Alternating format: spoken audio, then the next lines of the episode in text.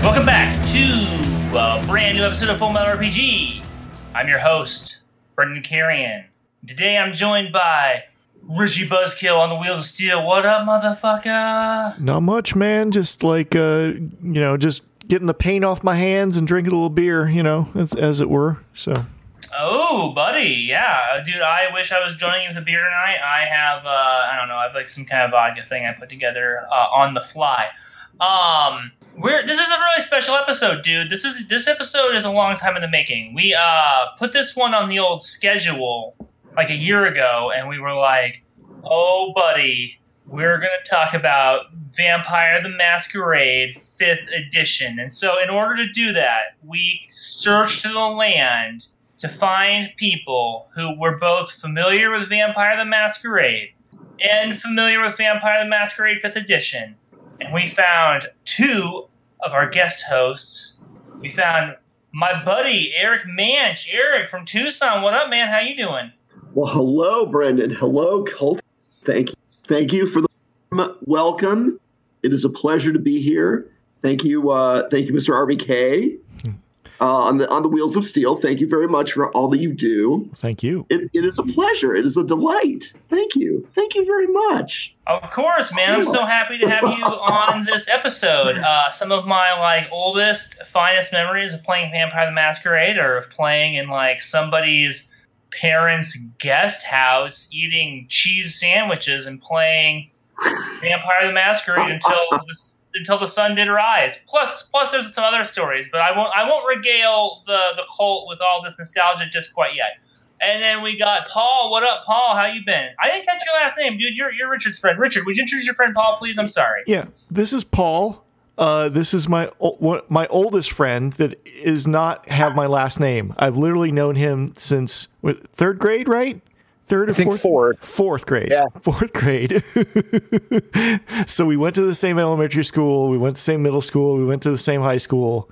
Uh, we have been playing uh, role-playing games as pretty much, I mean, I think you got to uh, start a little ahead of me because you actually talked to people where I did not. So... Yeah, it was around uh, it was around freshman year. I think I started really playing. Yeah, so that B Gs, was... it, it, occur- it occurred to me as I was thinking about this. There's there may be listeners that have kids that are older than we were when we started gaming. Oh, well, there might be from listeners when we knew each other. Wow. I, I think uh, uh, this is this is great because it's uh, Vampire the Masquerade. It's a it's a it's a game that's now like kind of multi-generational. We're all getting like white hair around our temples and our beards and stuff, and yet Vampire the Masquerade continues. Here we are in a new century, you know, talking about a new version of the game together. So this is this is a this is a red letter occasion. Uh, but before we do that, let's get into the black hole. The black hole is the ever-sucking void that consumes all of our time, uh, money, and attention. It is role-playing. The grandest of hobbies. Uh, so, uh, you know, I, I have this problem where I always, you know, do the black hole last, and I do a bunch of talking, a bunch of exposition. So today I'm going to lead it off. I'm uh, getting my Esoteric Enterprises campaign back online. Uh, this oh, summer sure. I ran a pretty successful chapter one of uh, an es- Esoteric Enterprises game, and we had a lot of fun. It was me and... Uh, the Dungeon Punks guys and the Slow Death Games guys, and we're all kind of just mixing it up like, you know, three like notorious crews playing uh, role-playing games together and not taking it super seriously, but taking it just seriously enough. And um, season one ended with a uh, the character death. So uh, uh, after playing some of uh, Brenton Williams' um, uh, Ruin and Conquest, Uh, and then we had a little bit of a break because some life stuff happened, and then it was like the election and everybody was all fucking bummed out. Nobody wanted to like play games and shit. We're getting back to Esoteric Enterprises, um, and uh, I'm really stoked to be playing that again. And uh, uh, the, the, the game is going to be moving forward about a year, I think, and uh, the characters having gone underground uh, after having been chased out of Detroit, are going to be returning to Detroit. We've we've all, we all, we did we did a big a big big session where we were all kind of hanging out in the um, Full Metal R P G Discord, and then uh, the homie Filthy Casual, he saw us in there, and he was like, we were in the hangout one. He jumped in, hung out, and he kind of was just listening to us talk. But uh, the, the the player characters have decided that they uh, have spent the last year kind of like um, planning revenge for their uh, fallen friend. And so uh, season two is them like fucking Wild Bunch style going into Detroit to fucking like even the score.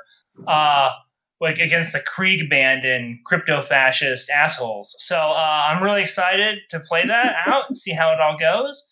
Um, and that's, yeah, that's what I've been working on, man. That's what I'm jazzed for. Uh, let's, let's, let's shoot over to Paul. Paul, what are you up to, man?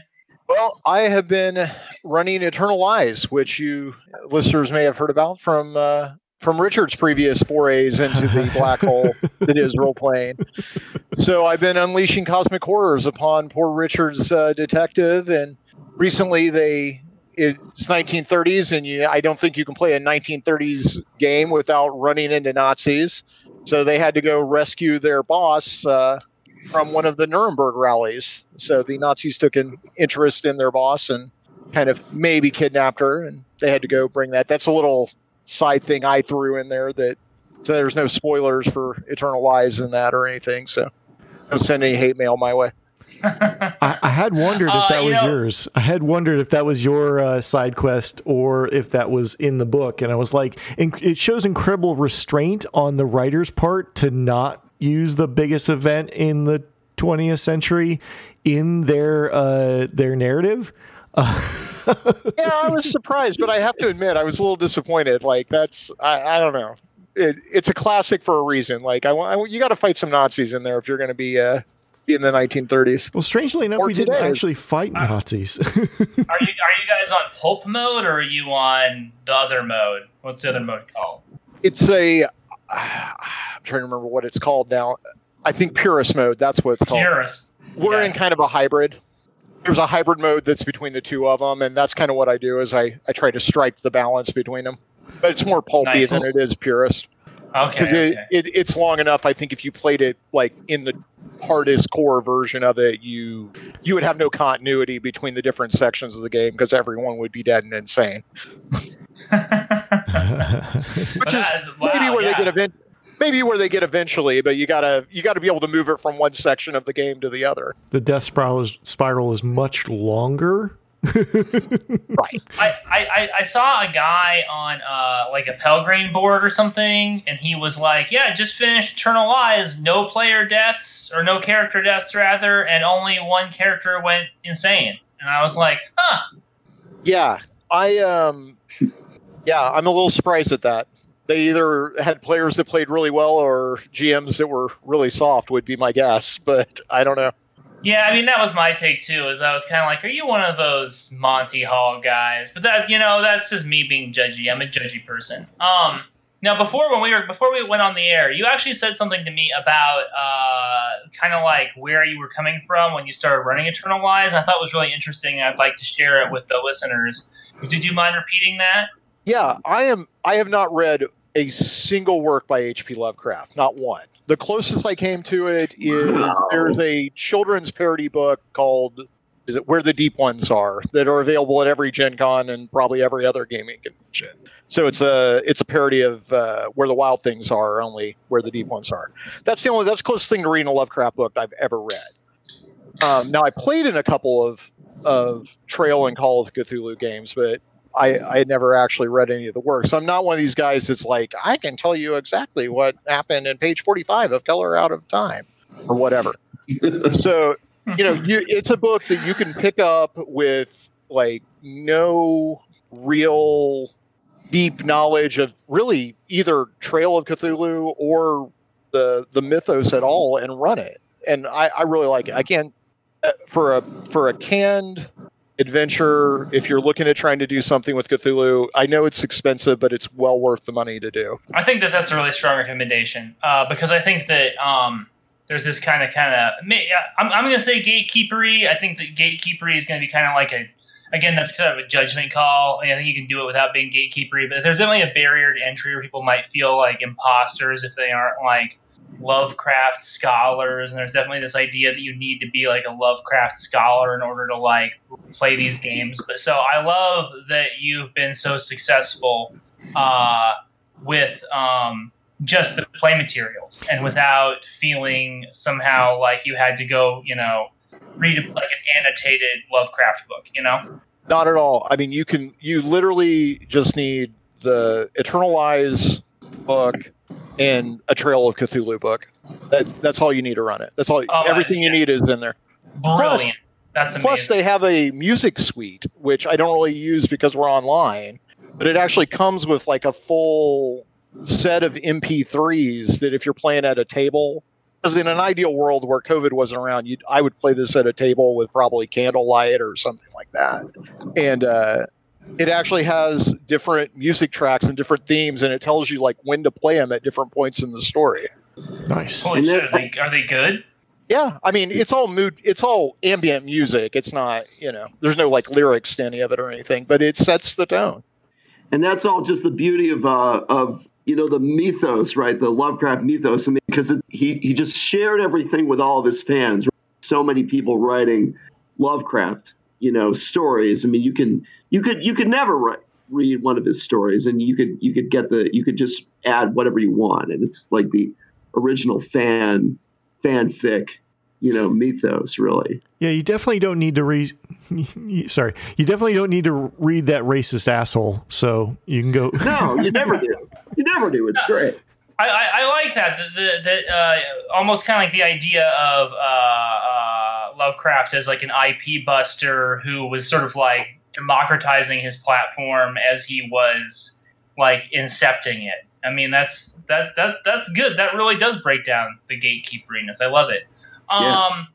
uh, how, Eric, what have you been up to, man? Well, as far as um, actual role playing, you know, in during these uh, difficult uh, remote uh, COVID times, I've been working on, you know, I don't want to get, I don't know how much I should get into this because we're going to talk about Vampire, but I've been talking about trying to uh, get a uh, a remote Zoom session started up with a couple of friends of mine uh, from college, you know, kind of inspired by uh, reading this this magnificent tome that we're going to talk about in a few minutes, this uh, Vampire fifth Edition. Uh, source book, um, kind of inspired by, um, you know, I, I spoke to a couple friends who were, you know, interested in Vampire over the years about, you know, kind of hoping to kind of get a jump on, you know, doing this, uh, doing this podcast, see if I could get some uh, people interested in doing like a one-off story. Um, and I talked to people about what they were interested in, and it, immediately people talked about like, um, well, What We Do in the Shadows is my inspiration, is is what we want to talk about, which it's kind of made me think about, you know, like thinking about what people think about when they think about Vampire. I mean, that's kind of like what people think about, right? Like it's it's not Interview with a Vampire anymore. It's it's you know, it's it's this more modern like like that's what's interesting to people. It's like, what is this old vampire doing who's like a thousand years old, who doesn't like know how to screw in a light bulb? And so like that kind of a, gave me an interesting story idea. So I'm, we're going to maybe try to pursue that. So we're kind of trying to put that together right now with a couple people over Zoom. So that's one thing I'm kind of working on. Um, also, um, so, so I have some thoughts about that. So I, I don't know, we can t- kind of talk about that more when we get into, um, to the fifth edition talk. So, um, no, dude, that's, that's, first of all, that's great. That's great on a number of levels. Like, I mean, yeah. First of all, uh, I, I'm, I'm like floored. I'm, that's so, that's so cool that just reading the book is kind of like getting a game together, you know, especially for people who either haven't done it or haven't done it in a long time. But then I think that you have really hit on something, which is that there has been a kind of generational shift in how people look at vampires. I mean, they're just this, it's not the same, it, there's not the same cultural uh, position towards the, the the genre anymore. And I think that that, I mean, we can't we can't talk about the game without talking about that shift. Um, and uh, on some level, we can't talk about the success or failure of the game without talking about that shift. Um, but like yeah. you said, we'll tell we'll, we'll we'll get into we'll start unpacking that. Yeah, uh, I can't I can't wait.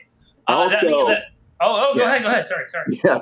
Also, um, was um, you know, visiting the the local uh, you know F L G S uh, over here in a in in Tucson.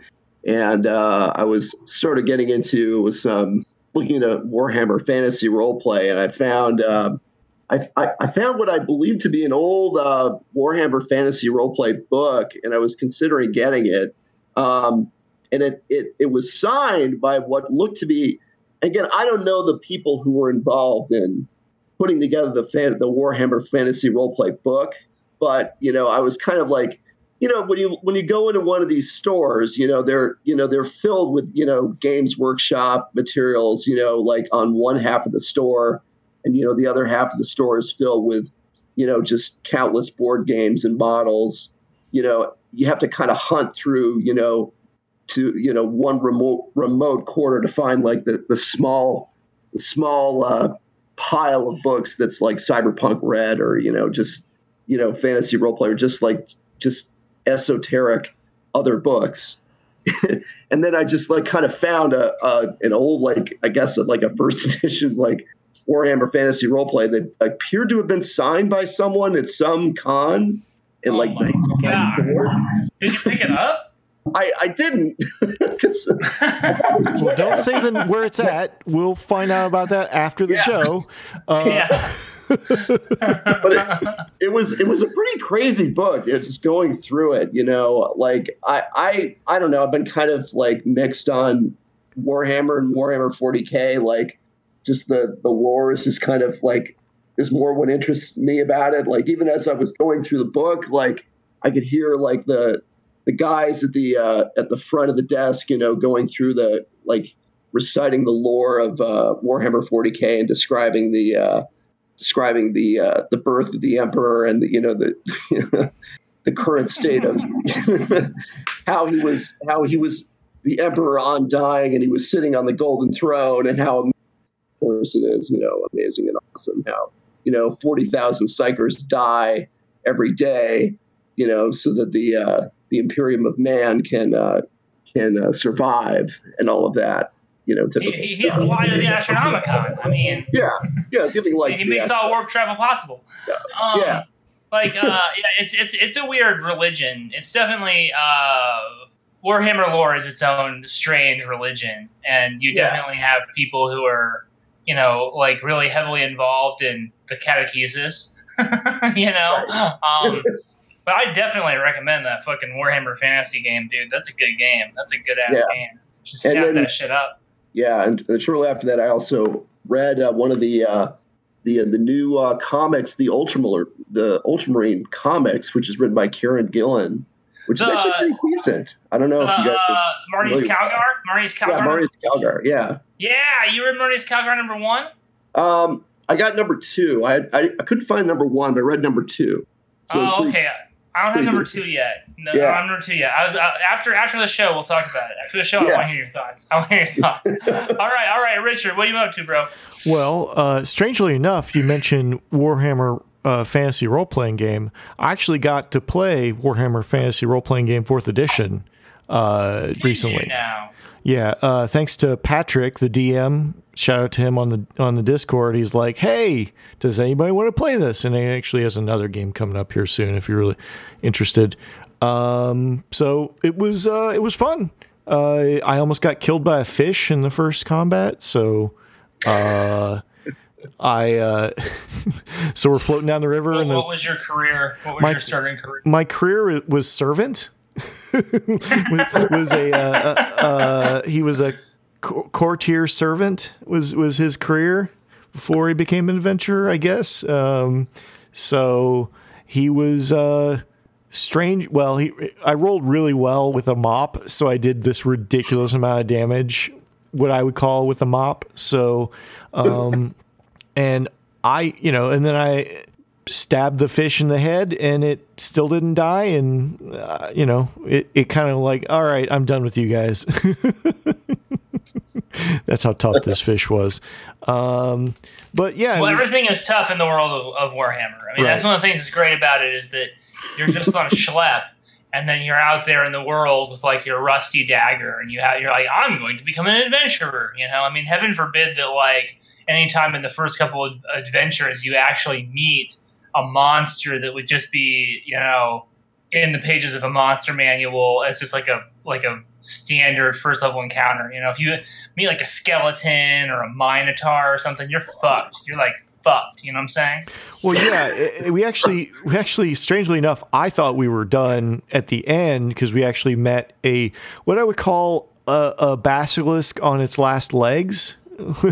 It's got like eight legs or some shit. It's a big lizard thing, um, and uh, well. I, I thought we were going to get screwed uh, pretty quickly, but due to some crazy rolls, we actually like beat it off. But like also feeding it some mercenaries that happened to be there, that happened to be the people we were actually following. So there's a there's a whole like it it it did the Grimdark thing pretty well. Uh, you know, had some some some good times with that, and uh, it, it was it was fun. I I, I think. Uh, But it didn't grab you. Like, I, I mean, like, it just, I, I sense a hesitancy in your voice. I don't think that that has anything to do with, with, with the GMing. No. It was just because of the game. Did the game bother you or um, what? The, the only, th- the, I liked, I liked the integration because you have gotten me addicted to pl- doing forty K, you bastard. Um, oh, yes, I have. Yes. Yeah. Uh, oh, but yes. I like the integration of the stats into the game as kind of like the the stat is really a like if you have a weapon skill, it's really like your weapon skill will be two on your actual character sheet, but you have like a twenty-nine on your on uh, in your character versus two on your like if you were a miniature. So I like that right. kind of expanded granularity, but like most fantasy things, I kind of like. Uh, I it, I've lost my taste for it mostly, but I'll still play. Um, I so felt, what you're saying is, is you want to play Dark Heresy? Mm, they won't let. They we probably won't play an orc, so probably not. So. Oh, uh, I see. I see. I, I have no taste for playing anybody from the Empire of Man. Just like none. Like you can just you can just shuffle off right now. I Space Marines can go fillet their staves or whatever they do. I don't know. Um, I. Uh, You There's know, an interesting conversation to be had there. Yeah, I, I think I think there it's it's a good fantasy game. I think I definitely expected to die much more quickly in the final fight than we kind of did. It, it we were rolling pretty well, but I just kind of expected to get crushed, and I wasn't, and that's sort of vaguely disappointing for the reputation of the game as as this like. But you know, bone crusher kind of thing. Well, right, but you only played one session, right? Right, we only played one session. I mean, yeah, we did a lot of stuff. Yeah, that's true. Can't crush all the bones in one session. Yeah, I mean, you should at least crush one bone in, in a, one shot. You know, you got to drive it like you stole it, and um, yeah, it, it. The story, I think it was a module he said we were playing. I don't remember what the name of of it was, but we, you know. Uh, it, it had a good, like, you know, slap back kind of thing where it's like, oh, it's one thing. No, it's the other. It's like, oh, that didn't expect that, you know, kind of thing. So, um, I just, you know, it just doesn't, uh, it wasn't, it wasn't that funeral one, was it? No. Was it like you got, okay. Okay. It, we were out the, in the middle Cub- of Cubicle seven has done like a ton of, ton of modules for the new, new Warhammer. A lot of them are kind of uplifts of old modules. Interestingly. Right. right. We were out in the swamp and their whatever their uh, Romani, uh, not Romani, uh, their their equivalent of the uh, Roma people were like digging up. They were refusing to dig up stones to finish this mill. So our characters were brought in to dig up these stones, and then you know mystery ensues after that. That leads us into a terrible swamp. Uh, so. Nah. That sounds like a good time. Yeah, it was a good time. It's just not my, nice. Yeah. I didn't hop quite on, you know, the next episode because I feel like I can go, you know, do something else. But and sure, then, sure. And then Eternal Lies, uh, it keeps keep getting one more one more job for my character that has lost fingers and uh, lost sanity. Yeah, your, D- your D M in that game is a real asshole, man. Sure, certainly is. Anyway, so that's what I've been up to. Well, that sounds like quite a bit. So that was uh, that was a good one. We had a lot of stuff going on, which is great. That's great. I love it when people are uh, role playing and, and getting some role playing, and even in these kind of fraught times. Uh, all right. So um, all that having been said, you guys want to jump into the topic? What do you think? Yeah, sounds good. good. All right. So uh, those of you who've been listening to the show for a long time may remember back in the early days. Uh, Just Adam and Ben and I talking all the time about Vampire, and everything kind of came back to Vampire. And, uh, you know, we've been following this uh, Vampire the Masquerade fifth edition thing for quite a while. So, uh, and we just, we just, you know, I mean, the whole, the whole thing is almost like a saga that we kind of like played through. You know, we went out to Gen Con and we're part of some playtesting that was going on. And, uh, I mean, I, I don't know, like we were there the, the year that it released, and we were watching everybody kind of, you know, um, buy their books and stuff, and then all the way down to like Gen Con uh, twenty nineteen, where it almost seemed as though like Vampire had vanished, sort of strangely. You know, the I went to the White Wolf booth, and it was just board games, and like half the board games were Vampire role playing, Vampire board games, and then the other half were just weird shit that I had no idea what it was. Um, so it's, it's so what a long, strange trip it's been, and that and that that trip goes all the way back to the. You know, early nineteen nineties, when the kind of green marble books first got put in our hands and have led us sort of inexorably to this place. Um, so this game has had just an unbelievably kind of turbulent development that we've seen it jumping from company to company. We've seen this guy brought on to lead it, then summarily fired. Then we've seen the license to it given to a company, and then they run it out, and then it's gone to another company. And in the midst of that, we have over like something like a three-year, four-year process, two years since release, and we have essentially like four point five books.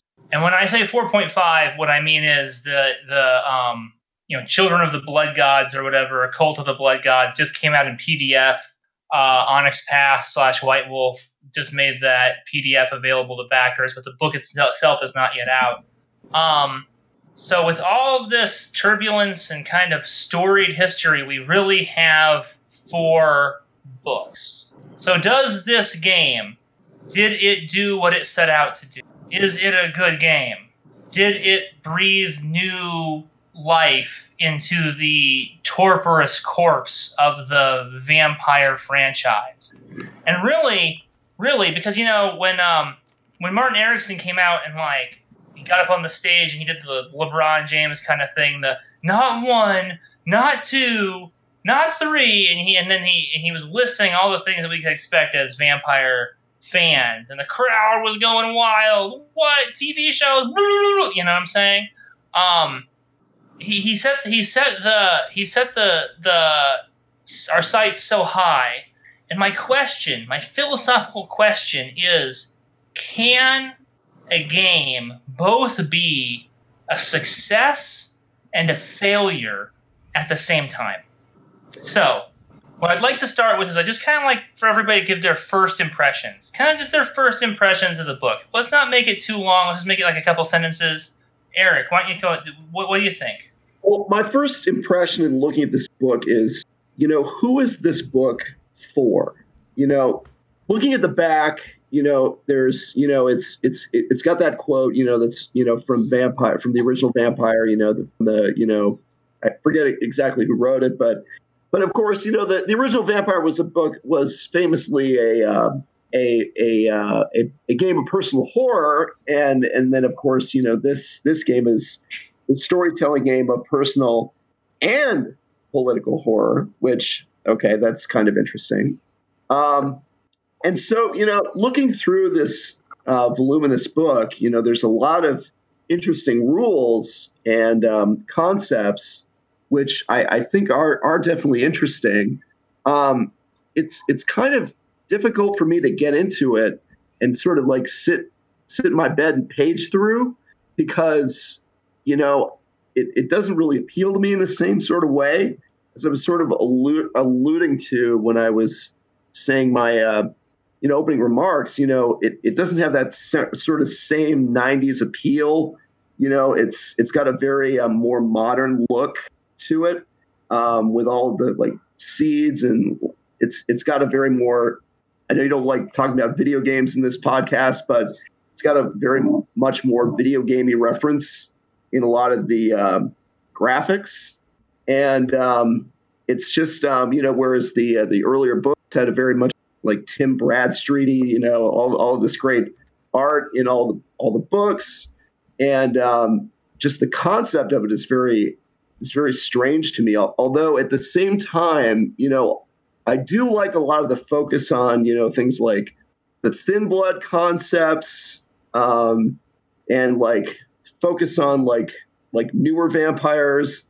So in that sense, I kind of understand where it's going with like a political uh, aspect, but I, I don't buy that this is like a political horror uh, game. I don't I don't really understand that part of it.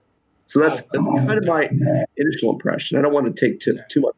No, that's all good. That's a lot. That's a lot. That's a lot to come back to. That's a lot to circle back to. That's good. That's good. That's that's meaty. Um, so, Paul, what, what what what what's your what's your first take? What's your what are your first takes on the game? My my first take is, thank God vampires are monsters again. Like, I'm actually literally pounding my hands on my table as I say that, because I like mechanically this system punches you in the face if you try to go to the worst impulses of the older system. Like, when you try to just be uh, Richard and I's good friend Nan always talks about it as, you know, the like basically you're playing the Matrix, you're playing Neo with fangs, running around, jumping off buildings and having superpowers and just generally doing that. It, it, it mechanically drives you back into the fact that you are a monster, and being a monster is not a good thing. And I think for that alone, it is great. Cool, cool. Yeah. R B K, R B K, thoughts, thoughts, hot takes, first, first impressions. First impressions are, I think this book is way better than most people think it is, but I also think it fails on many levels. I like this game a lot, but I think it's like three games. I think this should have been at least, it should have been a vampire game, and then the Thin Blood game should have been separated into two different games. Uh, it, like the old, you know, collection of werewolf and all that. It it it seems to want to do everything, and when it there's some really great stuff like what Paul was saying, where there's, there's some truly, you know, humanity has some teeth again. Uh, it, you know, you all kind of agree on, uh, your tenets of your campaign, your, uh, chronicle. And that kind of sets the expectations. It, it, it, it's a modern game.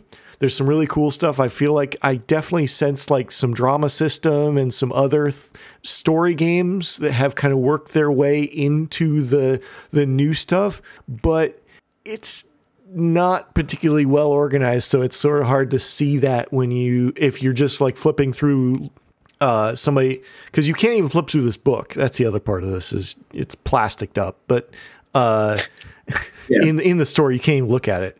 Um, but if you get to look at it, you're like, oh, okay. And then you start going, well, this art is strange to me because I'm used to normal games where they don't have photographs of actual people. And I actually, being a, a lover of photography, being a photography, uh, one of my many hobbies, I think the photography is actually pretty good, and I think it sets a mood, and it's a very modern. So that's my take. Interesting, interesting, good. A lot, a lot to circle back to. Good. All right, so um, uh, we kind of heard my first impression a few weeks ago when I was reading it, and I was like just cracking it open, and I was like, man, this game is so prescient. This game is so timely, and I still think that it is. Uh, I think you have to be reminded of that a little bit more when you're reading it. You have the book, as you as we've all kind of noted, this book's fucking thick. This is a thick book that jams a lot of shit in there. And um, the early fiction, which uh, I resolved to read every word of this book, and I wasn't going to skip anything. And usually those early kind of fiction pieces in these in these White Wolf books, they're uneven, let's just say. We'll, we'll, we'll be kind, and we'll say they're uneven. And there's an urge to skip them. Um, but I read it, and the and the front-end fiction just got me so jazzed. To me, it felt like the... It felt like the most timely kind of post kind of George Floyd uh, game. And I was like, how did they know? How did they see the world as it would be? And it felt so fresh in the way that old Vampire did. And then I got into the game and I started reading tons and tons and tons of rules and a, and, and, and really quite a scant amount of story info. And I started losing sight of all that, and kind of, similarly to what I'm kind of hearing from the table, is it got weirdly muddled. It just became this very strange artifact that existed, that exists in some kind of weird matrix of the art versus product like realm, and that it doesn't really seem to know exactly what it is. My take, interestingly, I think, is is almost a converse of Richard's take, where he feels like there's too much game in here. I almost feel like there's too little. I'm almost like, I look at this game and I'm like, what do you want me to do? You know, like, uh, like, uh, when I read the second edition Vampire the Masquerade, I was like, my blood boiled to run that game. I had so many ideas. I just wanted to tear into it, you know? But the new game, you're just like, okay, the world sucks. And your character has a hard time. Now what? Am I supposed to make a game out of that? I I I want more. I want there to be more blood, more viscera, something I can really sink my teeth into. Um, so let's kind of just start breaking it apart. You know, who's got something that they really want to say? Somebody jump out. Just blurt out a take. I I think that like the I really admire what they did with the adding the thin blood to the idea of the game, because I think that would be an amazing campaign to do thin blood. Like that's the one. The thin yeah, blood's where it's yeah. at. Yeah. I totally agree with that. I, I really, yeah. really like that a lot. I loved it too. And, and I actually, I'm contrary to the take that it should have been left out as a separate campaign, because then people would look at it and they'd be like, oh, I don't know if I really want that. And they'd let it sit on the shelf. But if you buy it in the core book and it's presented to you and you do the reading, and you're like, oh, this sounds kind of interesting. You know, because it's not something I ever would have associated with myself. Does that make sense? Right, right. And that's yeah. that's yeah. fair. That's fair. I, I just, I think maybe, to me, I this problem I have with this book, and the problem, I, I like this. I think it would be interesting. I would love to play it. I mean, we we made characters. I think it would be fun to, like, try them out and, like, really see where the, you know, rubber meets the road. Um, but the... I guess it's it kind of comes down to the entire way they did this book, where they like they're like give me they give me a taste of something and then say go see page two thirty-nine, and it's the organization that kind of makes it feel muddled, because if they had said this is the thin blood section, we're we're going to introduce the concept here, but then like all the rules to make a thin blood are here, all of the the sorcery, the th- thin blood alchemy, and all that stuff was here, and then I could really dig into like all the lore and everything. You're right. I think adding that lore, because like talk about what the interaction between, you know, oh, there's shit on, but I think you're right. I think they could have just slipped a little more of that lore into a more, much more condensed section. I think that would have made that much sing much better. I agree with Richard yeah. that the thin blood is where it at. Like if I were going to play a game, this is the thin blood is what I would want to play. Because in the old system, I always thought the best the best version of the like nineties White Wolf was when you were playing the squishy human trying to figure out what was going on.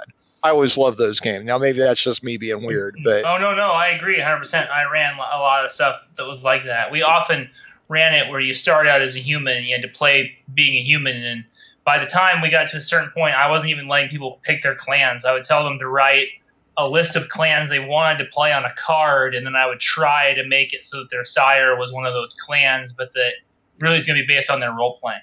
Well, and the thin blood is nice because then it allows you to do that and not be like quite so squishy, right? Like you can go in there and you can explore, and you got one foot in the human world, one foot in the vampire world. You know, do you? And I like that they give you the the option of going one direction or the other.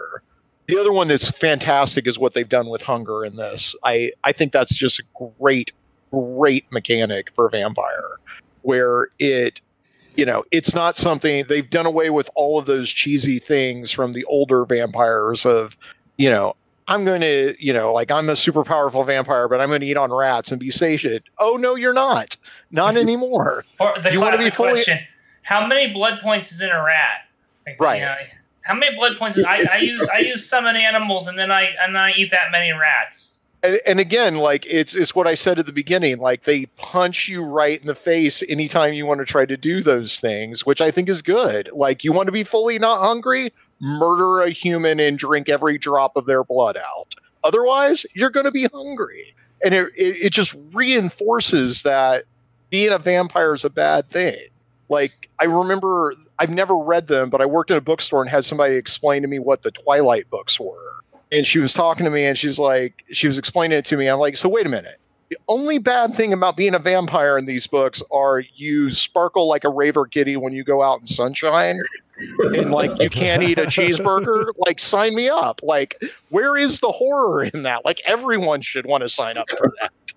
So I like that they make it a bad thing. Like it should be a bad thing. You're supposed to be damned. It's supposed to, you know. Oh, okay. So I'm kind of hearing from... As, as, as, as we're talking, I'm kind of feeling like there's some kind of broad themes that we're sort of working around here. Like on one hand, we've got the context. And that is what Eric's kind of brought up, where it's like there, a lot of time has passed since the first game came out. And a lot of things have changed. And that means that the game is going to have to change because the context of the game has changed. Okay? Then there's the content of the game, and on that level, we've kind of broken that down into like the organization of the book, the story, and the system. So I, I, I'm going to move that we kind of start attacking some of these so we can kind of focus the conversation a little bit. I'd like to start out with the context. Let's let's let's kind of move over to the context a little bit and be like, what is the context of this game? Like, what is it? You know? Do people give a fuck about vampires anymore? Or are vampires like cheesy and played out? Let's be real. Let's be real. The nineties were kind of a renaissance for vampires, right? But are, is it over? Should you not even be releasing this game right now? I, I think that's a very good question. I think I think the vampires that we knew them were very wrapped up in a lot of vampire culture in like the late eighties, nineties in particular. I think like the whole idea just of like like hanging out in Elysium and like LARPing with like a, like like different clans of vampires, like that whole concept of like a clan and like associating with a particular clan, like is very high school. Like that that whole concept is just kind of like like I even like like thinking back like Heathers for vampires, like like even talking to people now about the movie Heathers, and like people like can't even understand like why people like that movie. And so, like, like with it, like the entire concept, I think of of vampires is just like completely different. So, like, um, which is why, for one, I think the the thin, the thin blood concept is so interesting, and, and just why the concept, and and why I think just thinking about you know what we do in the shadows, and why like the concept of old vampires is so absurd now, which I think is great. Because, you know, there was such a power creep in the later books. Well, actually, in the earlier books, which I think they tried to correct somewhat in um, in Revised by kind of powering down a lot of disciplines and uh, and a lot of the systems. Um, but but yeah, I I, it, it, I I do kind of struggle to think about like what people are inspired by and interested in, because you know for a lot of people it is it is things like Twilight, it is things like um, yeah. In the last twenty years, the notion of what a vampire is has just completely changed. And um, it's funny because we spent the first like thirty minutes of the show talking about chthonic horror. And right now, chthonic horror is the thing that drives people. Chthonic horror is the thing that makes people feel kind of like squicks them out a little bit, makes them look at the world a little bit differently. But the the nineties idea of like, oh, there's these like secret masters of the world, you know, that was a X-Files thing, and now it's like a QAnon thing, you know, and it's not, it doesn't feel fun to engage with that much anymore. Although um, I, I was kind of thinking about QAnon when putting this together and like, think, uh, like trying to manipulate, like, because the, you know, the, the, the Bruja section talks about like, like a Bruja, like a Bruja vampire manipulating a like far right people, you know, for the purposes of like getting better blood, I guess. So like I don't know, that that might be an interesting like purpose, like uh like like someone manipulating uh uh people into thinking that he's Q or something like that. I don't know. That would. Oh Jesus! I mean, I, I thought of Malkav for it, but myself, because yeah. it's so batshit crazy, right? Yeah.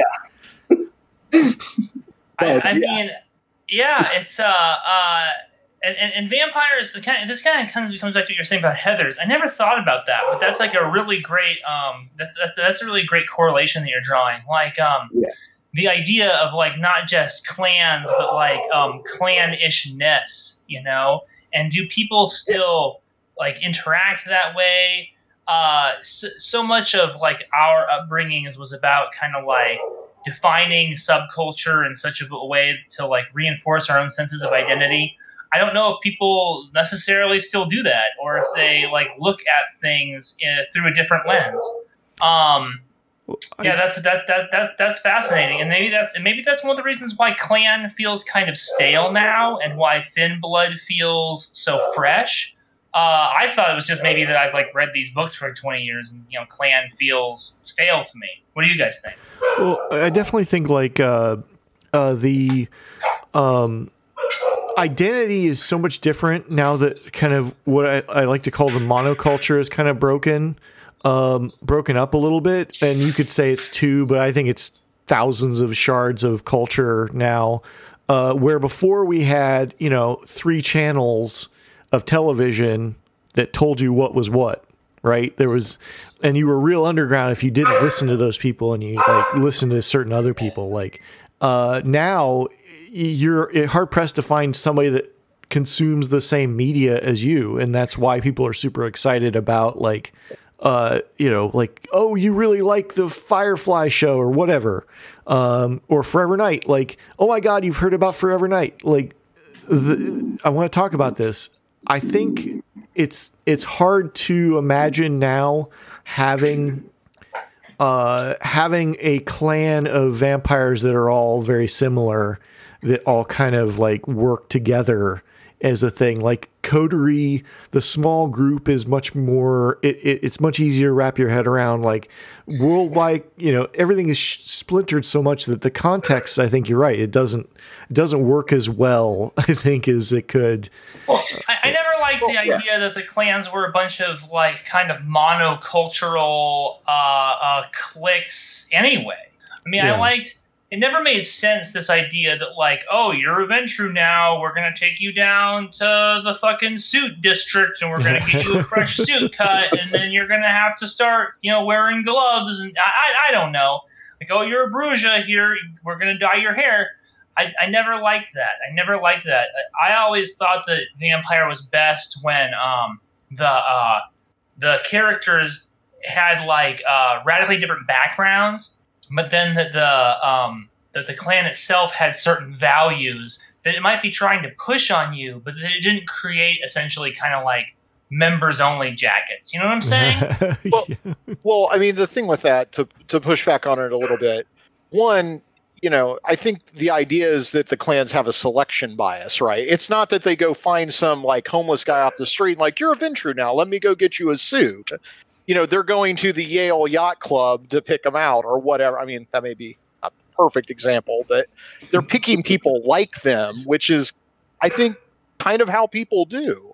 As far as separating in clans, though, if I mean, we definitely do that. You got to look no further than politics. And last year, you know, you've got you've got two parties that, you know, roughly half the country is in each party, fiercely divided, and each thinks the other is terrible. And then within that, you've got these little breakout groups. And if you want to torture the metaphor, you can look at the two parties as, you know, the Anarchs and the Camarilla. And then within it, you can break it down further. You know, you've got different factions in there. Your you know, your Bernie Sanders faction of the Democratic Party is way different than the Joe Biden faction of the Republican Party. Flip it over, your Republicans, your John Kasich faction is way different than your than your no, Trump he got, he got it right the first time. Yeah, that's right. uh, I, I think I think that um I think that uh I mean I take your point. I take your point. It's kind of like a confirmation bias, but um I think that Requiem just did it way better. Requiem, the clan thing always made just so much more sense. The the, the clans that were looking for a certain type of person, but it didn't matter what their um, externals were like. They were focused on internals. You know, if you looked at the uh, Requiem uh, Ventrue clan book, there was a character in there called the Witch of the Weeds, who was uh, who was a female uh, out in like a rural area who. Um, had built like a, a coven around herself, but like she was a Ventrue because she was like a fucking boss. You know what I'm saying? Like mm. she didn't fucking take any shit off anybody, you know? And that's why they went and got her, and they would never pass her up because she, you know, lives within sight of a windmill. You know, they, they went and got her because she knows how to run a scene. And, um, and, and that always, that always made, that always made more sense to me and resonated with me like way more. Well, and I mean, I think I don't think there's anything in this book that keeps you from doing that. Like, there's nothing in here that says, like, well, Ventrue select people only this way, right? Yeah, you're no, you're right, you're right. But there is this, there are these big plates in there of kindred fashion, which I find so galling because when they were developing these books, they were so proud of it. The money that they spent on this chick, uh, Twisted Lamb or whatever, to come in and do these, to do some of this photography and to do these like drawings of like what a vampire is supposed to wear. And they all look like these weird, like high fashion ragamuffins. And you're just like, no one dresses like this. And if you ever were out in the world and you saw someone dressed like this and it wasn't like a rave, you'd be like, what's up with them? You know what I'm saying? But walking masquerade violations. But they talk about that actually in the book. I'm I'm I don't know if I can find it right off here, but they talk about it when they're talking about dressing. They're talking about they talk about how when you know vampires are out in the world, they're not necessarily dressed like this, but this is what they dress like when they're interacting with each other, when they're at the Elysium, when they're holding court, and how you know they use clothing. Clothing is used as a as a form of like almost like social signaling or social addressing. Like if you're, you're wearing the all white, you know, you know, Kamala Harris acceptance speech suit, that's a sign where you're asserting prowess because you can fucking feed and not get blood all over your nice white pantsuit. Uh, I mean, I guess I just, I just, uh, to me, that section on kindred fashion that, that accompanied like all the clan, um, splats, Uh, it just kind of struck to, it, it just smacked to me of a kind of vapidness that has almost a through line through this game where it's like, it just, it just, it's kind of got this weirdly superficial kind of quality to it. You know what I'm saying? Yeah, yeah I do. That's, yeah. That's definitely kind of the, a relic of the older uh, vampire that we're, that we're kind of talking about, which, you know, trying to wonder if it still has relevance, obviously. And, you know, I guess, you know, Brendan's definitely saying that it doesn't. Um, I mean, that, I mean, that I think there's kind of room for both. I mean, you know, there's, there's, there's vampire society, and there's human society. And if you're a five hundred year old vampire, doesn't associate with anybody else, you're not going to be good at, I, I think you have to walk that balance, you know, because I think, I think what this book is good at doing is kind of forcing players to understand, you know, if you are an old vampire, not necessarily going to be good at, um, at, you know, associating with other humans. You know, you're, you're going to lose that humanity, and you're not going to be able to connect with other people. And um, uh, you have to sort of role play that better. And in fact, well, the game doesn't really, you know, get into like what anyone beyond like what tenth generation.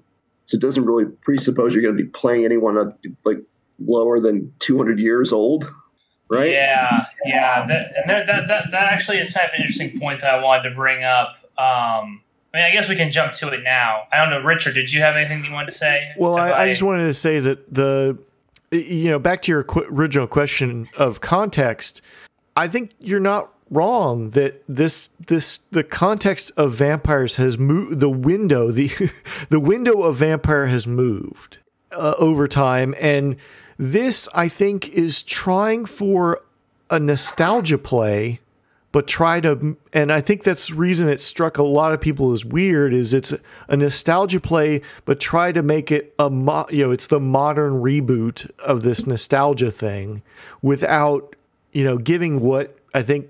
Most, you know, we, we kind of said, oh, this is this is great. It got rid of all the stuff that was like trench coats and t- katanas. But that's kind of what everybody liked. That's kind of what most players wanted to do, is they just wanted to be look cool and Ooh. wear their sunglasses and their. I mean, I, I'm saying that there's definitely people that played it opposite to that. That, you see, you that see, are more I, the I people. Feel, I feel like. I think you're conflating two ideas, which is what what is the idea of a vampire and what is the idea of this kind of nineties edgy aesthetic. And I think that you can take away the idea of the nineties edgy aesthetic and still say that vampires are sexy, vampires are dangerous and mysterious, and that there's something kind of like uh, uh, tragic about cycles of addiction, right? But but If you if you divorce those themes from the aesthetic, and then you just look at those themes and you're like, well, do I agree with that stuff? Is that stuff compelling to me? Or do we live in a different time and that stuff's not compelling anymore?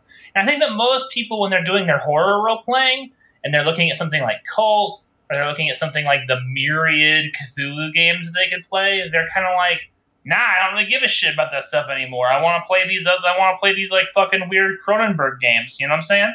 Yeah, I could see that. I mean, it, yeah. th- I think that kind of horror, the body horror and the kind of mythic horror stuff has definitely taken over the, the horror space almost entirely. I mean, there's very little, like, when was the last time you saw a vampire movie that was, like, actually horrific, that was, like, the last five years? Anybody? Anybody? Well...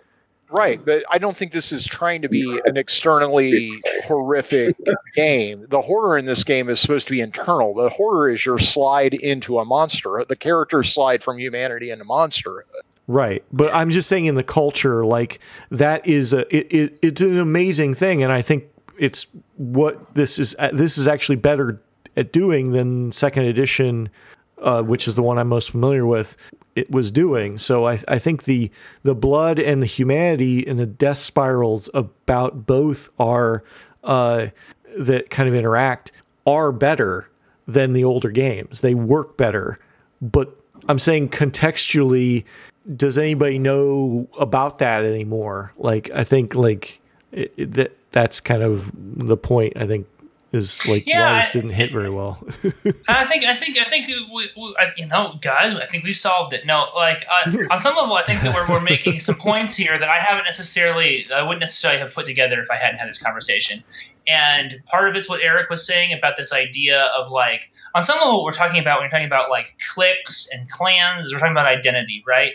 And the twenty twenties, the, the between twenty ten and twenty twenty, we've seen like a crazy just change in our society and how you um, determine identity.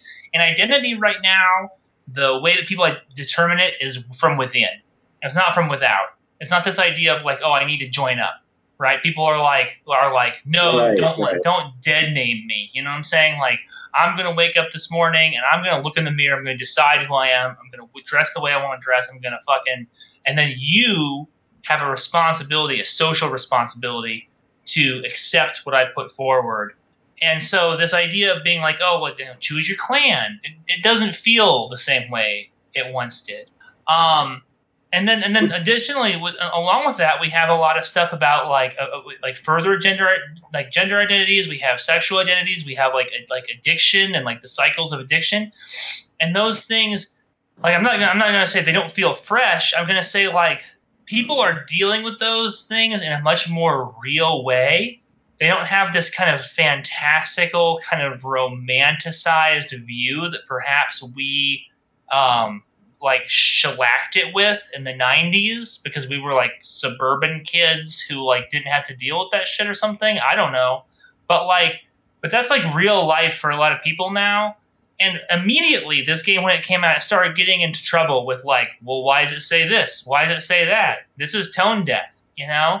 Like, uh, and again, kind of like reinforcing what Richard said, it's like they wanted it to be a reflection of a nineties way of thinking, but also not at the same time. And it can't be both things. Right. I think to the extent that people are going to, I, I guess, identify with it, like, I think they're hoping that people are going to identify with, you know, more personally. And I think that, you know, you know, like people are going to hopefully find, you know, like build coteries, you know, where people are all going to be caitiff and they're, they'll all be, you know, they'll, they won't identify with the clan. They'll identify with the, like some common origin, uh, you know, through, you know, possibly addiction or some, some shared trauma. You know, I, I don't know if, I don't know if people want to role play that.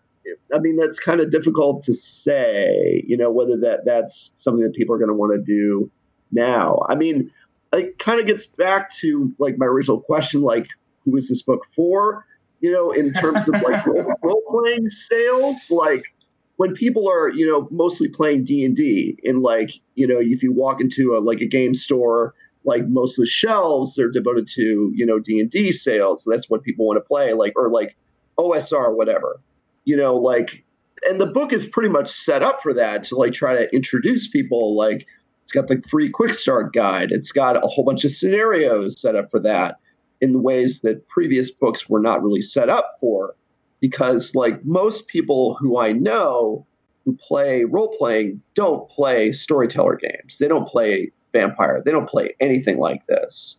So I I think it's somewhat easy for people to kind of pick this up and learn to do this. I mean, my question is, will they pick up a book like this and learn to do it? I mean, I went to one store and there were definitely plenty of books available for you to get into this. But I mean, just my question is, I mean, are they going to do it? I, I think that that's a perfect question to segue into the next topic, which is going to be the content slash organization uh, uh, idea, because Because I actually disagree with you, Eric. I don't think it's very well set up for new players. I mean, mm. to, I, I'm an experienced role player, and I found this thing fucking boggling to try and read. Like, this kind of goes back to what Richard was saying, where he was like, I wish that they put shit together that was about the same thing so I could, like, get access to it. I'm sitting there reading and reading, and it's, like, telling you, like, oh, well, when you rouse the blood, then this happens. But sometimes when you rouse the blood, this other thing happens. But it's also kind of dangerous to rouse the blood. And I'm like, first of all, what the fuck is rousing the blood? And then how do I do it? And how do I track it? And how? And, and that's not until later. They're just like well, that. That part I, I agree is very confusing. It's, yeah, it's definitely like, not laid out well. That's yeah. I no argument there. yeah, I, I mean, is there anyone who wants to make a case for this book being put together like in a way that is like like? Not me. Okay. No, no, I know no. Richard's take. I know Richard's take. I'll, I'll play the I'll play the vampire devil advocate here. I think some of the, at least to some extent anyway, I think some of the problem that we're all having with it is we come into it with a certain knowledge of the old, with the knowledge of the old games and what we're expecting. So we're kind of, you know, I did, and it sounds like from your conversations, you guys did too, of like, you're trying to like pick the pieces out and insert it into what you already know. You're not coming into a tabula rasa, like, what the fuck is this thing? I vampire. Okay, cool. Page one, you know, and all I can say is maybe if you're coming out to it just fresh, where you have no idea what to get into, you know, you never played any sort of White Wolf game before, maybe it's not as jarring to somebody that never did it, but I, that's I mean, that's the extent that I'll try to defend it. I, I, I totally see that perspective, and I think that like if I was to sit down with somebody who's like an advocate for this game, that's probably the take that they would make. And because I've I've seen that a lot when people are sparring about this game, this kind of like, oh well, slow your roll, man, it's not for you. And this kind of goes back to what Eric was saying, which is like, who is it for? Because are you really telling me, like, and I'm not saying you, Paul, but just in general, right. just, I'm, I'm shouting at the internet right now. Um, like, are you Damn really you telling, like, like, like, no, no one who's ever played Vampire is supposed to play this game. Like, I mean, because they, they had to be betting that all the old school fools were going to show up and play again. They had to be putting chips on that. You know what I'm saying? So, kind of like when Disney bought Star Wars, there's like so many conflicting drives in here. It has to serve the old people, but it has to bring in the new people, and it has to be fresh, but it has to be have a nod to the old thing, and it has to have a new look, but it can't get too far from the old look. And it's just, it's just, uh, it's a, it's a, it's a creature that's just being being drawn and quartered. You know what I'm saying? It's being dragged in every direction simultaneously. Yeah, I, I think so, absolutely, and I think that this book kind of does a disservice to itself because, like, once you actually like. go to that, like, because it'll be, which is weird to me that they can't fit the rule into two paragraphs. That's the other part of this. They're like a little more ver- verbose than they need. They could at least give me a summary of the rule and then say page twenty-nine, two thirty-nine or whatever. But no, no, it's, it's like three paragraphs that give you a vague idea and then go see the other half of the book. It's it's literally the kind of worst way you can lay out a manual, in my opinion. Like, don't don't just like, hey, vague thing, vague thing. Oh, go see the other half. Like, that's not how you consume a manual of rules. Like, that's just... Dude, Richard, one hundred percent. One. Hundred percent. There is a art in role playing to balancing an aesthetic presentation with essentially a mathematic presentation, right? Like, role playing books are big books of rules, and they're usually rules about numbers, and they have they have to serve the reader when you're going to sit like down. A, usually a textbook. It's like a it's like a school. So you're doing. In a way. Yeah, but, but right? the best the best ones are fun. The best yeah. of these of those books are are conveying to you a lot of information in a way that is fun and digestible. And then when you're sitting at the table, you can find it easily. This book, they were so obsessed with the concept of having beautiful aesthetics. And Erickson, you heard him talk about it a lot. Now, I'm not here to demonize Erickson. I think a lot of shit's been like fucking uh, laid at his feet. That was not his his fault, like, at all. But in, in, in his initial talks, he talked so much about how there was going to be really low word count per page, and all the pages were being laid out the way a fashion magazine would be laid out. And I'll admit, the pages themselves are very pleasing to behold. And it reads very fast for a thick book because there are so few words per page. But goddamn, man, like, if you're going to try and make a character, you're going to do a lot of page flipping. And heaven heaven forbid you're doing like Paul was saying, where you're playing by candlelight at a kitchen table and you need to look something up. I mean, fuck that. That ain't going to happen. Especially those black pages with the white text. Like, flipping from white page, black text, or gray, tan, and then go to the black page with white text. It's like, that's going to be real hard on low light. Just going to assume. Go ahead, Paul. Yeah, but I mean, again, once you're once you're familiar with it, you're coming at it from the first game you've ever played with it. It that's going to be terrible, obviously. But like, at some point, you're going to know this rule set as well as you know D and D five E or the original, or D and D two E or the original Vampire, where you're not you're not looking at it all the time. But I, I agree. I agree one hundred percent. I, I just wish that as uh, from a design standpoint, it had an intuitive layout that you could kind of, that would flow very easily, which, which despite the failings that the earlier iterations of the game had, and they had many, I don't want to get in some nostalgia thing here where it's like, oh, everything from fucking nineteen ninety-five was the best, and everything from after that is the worst. I'm not trying to say that at all. Those games had some real problems. Yeah. But, um... they made sense, and, the, and and and each book that you purchased was laid out in the same way. So if you if you had learned the first book, you could kind of bumble around in the second book, like sight unseen, and find the salient information that you were looking for. And one of the things about this line is that that's not the way it is in these other books. Each book is almost like its own independent experience, and it makes them like really fucking hard to use. Mm. Well, in the other two books, uh, the was it the Camarilla and the Anarch book, are kind of just storybooks, right? There's not a whole lot of actual mechanics or any anything. They're just give they're the part they're the part of the story that you didn't get while you were reading all the rules in the book. Well, yeah, sort of, but they do throw some salient rule information in there. In that they start give first of all.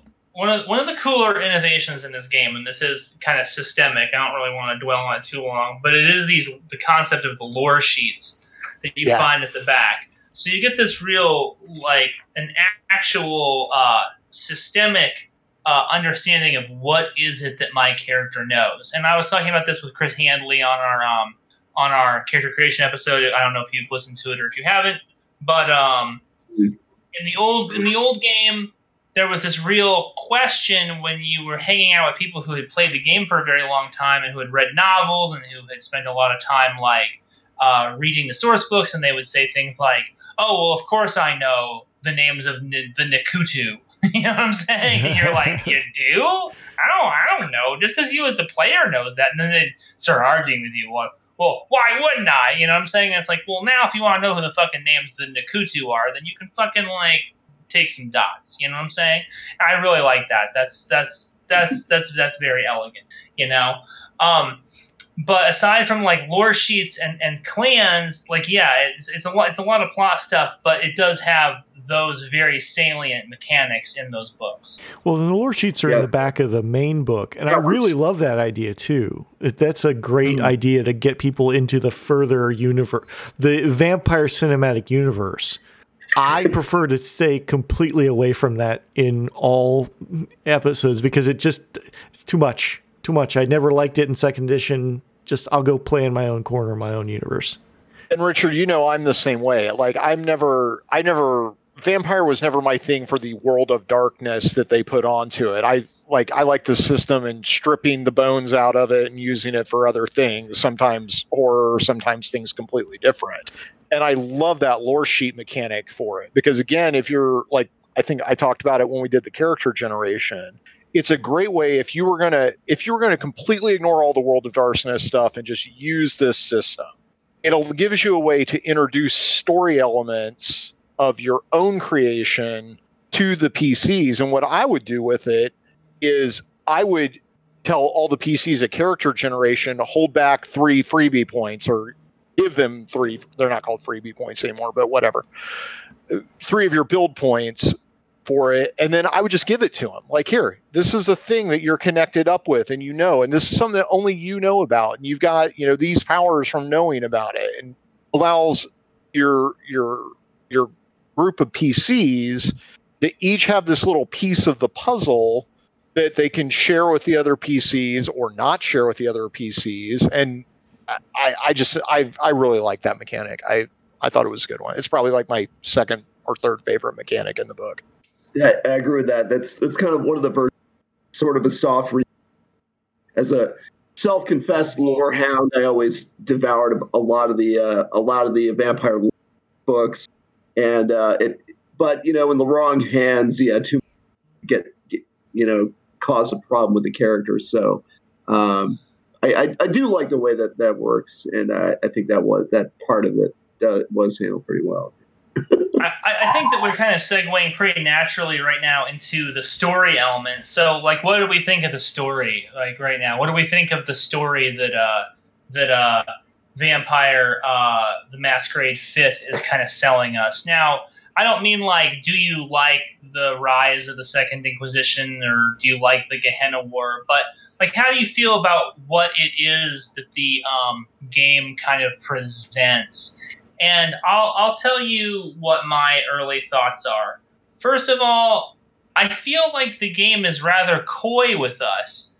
Like, on one hand, they stripped a whole bunch of shit out of this game. Okay, so like, you buy the core book and it's like, oh, you can't play all the clans. They're not all in here. And the Sabbat's gone. And then we've changed the storyline a whole bunch because it's all gone. It's all different.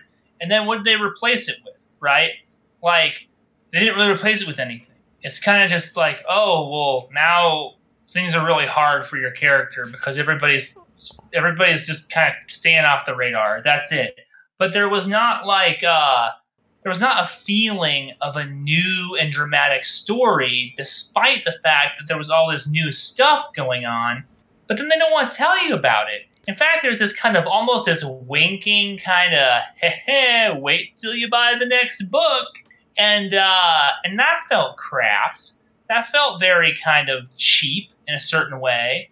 And um, and then the books never came out. You know what I'm saying? It was like, here we are, and like just seriously like a week ago, uh, we get like uh, this news that um, White Wolf has moved the property again over to Renegade, and that they've put Justin Achille back in charge of it.